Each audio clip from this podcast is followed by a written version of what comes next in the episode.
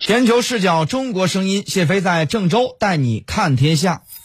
您正在收听的是私家车看天下。现在是北京时间的十三点十分，俄罗斯首都莫斯科时间早上八点十分，走进今天的非常关注。非常关注。二十二号，国务委员兼外交部长王毅在广西桂林与来访的俄罗斯外长拉夫罗夫会晤，双方相互通报了各自对美国关系的近况，并呼吁美国停止拉小圈子，再搞集团对抗。作为新时代全面战略协作伙伴，中俄高层交往密切，这次会晤则因其微妙时机格外受到舆论关注。上周中。呃，上周中美刚在阿拉斯加举行了拜登政府上台后的首次高层面对面的对话，双方开场阶段激烈交锋的罕见场景令世界印象深刻。而拜登政府呢，近来一系列的公然打压俄罗斯的言行，更是将美俄关系推至冷战以来的新低。刚在日韩转了一圈，并参加完中美阿拉斯加对话的美国国务卿布林肯，二十二号又前往欧盟，并放风要与欧洲伙伴谈中对中俄的关切。如此形势之下，拉夫罗夫来华前一番抨击西方制裁、呼吁中俄推进美元替代的表态，尤其是受到瞩目。都与美国关系处在低谷的中俄会否联手抗美？中俄紧密合作，无论对两国自身还是对捍卫国际秩序都意义重大。但与热衷操弄盟友牌打压他国不同，中俄关系的发展并不针对任何特定国家。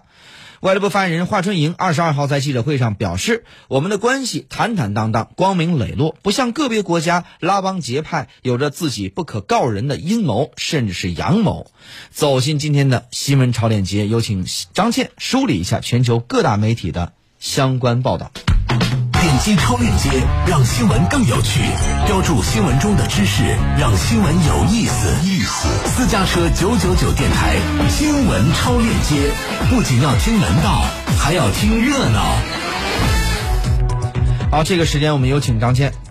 好的，谢飞。那我们首先来看到的是俄罗斯外交部二十二号在推特上发布的一条短视频。视频当中呢，拉夫罗夫站在镜头之前，背后疑似为桂林山水。值得一提的是呀，这段短视频的配乐是许多中国人能够耳熟能详的歌曲，叫《弯弯的月亮》。当天呢，双方首先就共同关心的国际和地区问题进行了战略沟通，达成广泛共识。两国外长表示，国际社会都认为美方应反思近年来其所作所为，给全球。呃，和平以及发展带来的损害，停止单边的霸凌行径，停止干涉他国内政，停止拉小圈子，再搞集团对抗。各国都应遵守联合国宪章的宗旨和原则，奉行真正的多边主义，致力于国际关系的民主化，接受并促进不同社会制度和发展道路国家的和平共处、共同发展。双方还就伊核、阿富汗、缅甸等等问题进行了沟通，并将会在二十三号结束会谈，继续会谈。我们继续来刷新一下消息。那今年呢，正值中俄睦邻友好合作条约签署二十周年。拉夫罗夫来华前夕接受《环球时报》记者采访时表示呢，俄中二零零一年的七月份在莫斯科签署的中俄睦邻友好合作条约是具有历史性的意义。双方已经商定将条约延期，两国呢还将共同举行庆祝活动。拉夫罗夫说，对于俄罗斯来说，中国是真正的战略伙。伙伴和志同道合者，那俄中在国际舞台上的合作，发挥着稳定全球以及地区局势的作用。两国相互信任、彼此尊重的对话，应为其他国家树立典范。这对俄中关系乃至整个世界都是好消息。这也表明了俄中两国在不确定的世界中稳定的关系。我们继续来刷新一下其他的媒体报道。那不少外媒呢，将这次的中俄外长会晤与当前的微妙形势联系了起来。首先看到的是新加坡的《海峡时报》。《海峡时报》称，正值两国都与美国拜登政府的关系严重紧张之际，上周五的时候，美国与中国官员结束美方称之为艰难而直接的阿拉斯加会谈。上周日的时候，俄罗斯驻美国大使返回莫斯科以协商对美关系。美国总统拜登日前接受采访时声称同意普京是杀手的说法。那随后呢，俄罗斯宣布召回驻美大使。另外呢，美国还准备以干涉2020年大选为由。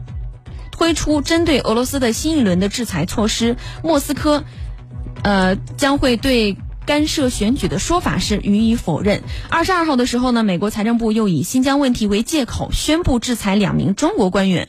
俄罗斯外交部当天发表声明说：“我们遗憾地表示，美方不支持俄罗斯总统普京关于三月十九号或二十二号以短视频会议形式与美国总统拜登进行对话，公开讨论累积的双边问题和战略稳定议题的建议，错过了寻找摆脱俄美关系因华盛顿。”失误而造成的僵局的另一个机会，在这方面责任完全在美方。我们继续来刷新一下美国广播公司的报道。广播公司称，拜登政府采取强硬的立场之后呢，美国和中俄关系恶化，莫斯科与北京都进行了回击。美国国务卿布林肯二十二号前往布鲁塞尔，与北约和欧盟的官员举行会谈，旨在修复特朗普的。交易这个外交造成的紧张局势，美国国务院还表示呢，会谈还将会涉及到对中国和俄罗斯的关切。我们继续来刷新一下香港的南华早报的消息。观察人士表示，中俄两国外长会谈将着眼于。培育背靠背、肩并肩的关系，以应对与美国日益紧张的关系。南京大学国际关系教授朱峰说：“中国当然会寻求加强与俄罗斯的战略合作，以便共同应对美国对两国政策的转变。”莫斯科回声电台二十二号援引杰尼索夫的分析称，俄中外长会晤是两国定期互动计划的一部分，这与中美关系中的最新事件没有直接关系。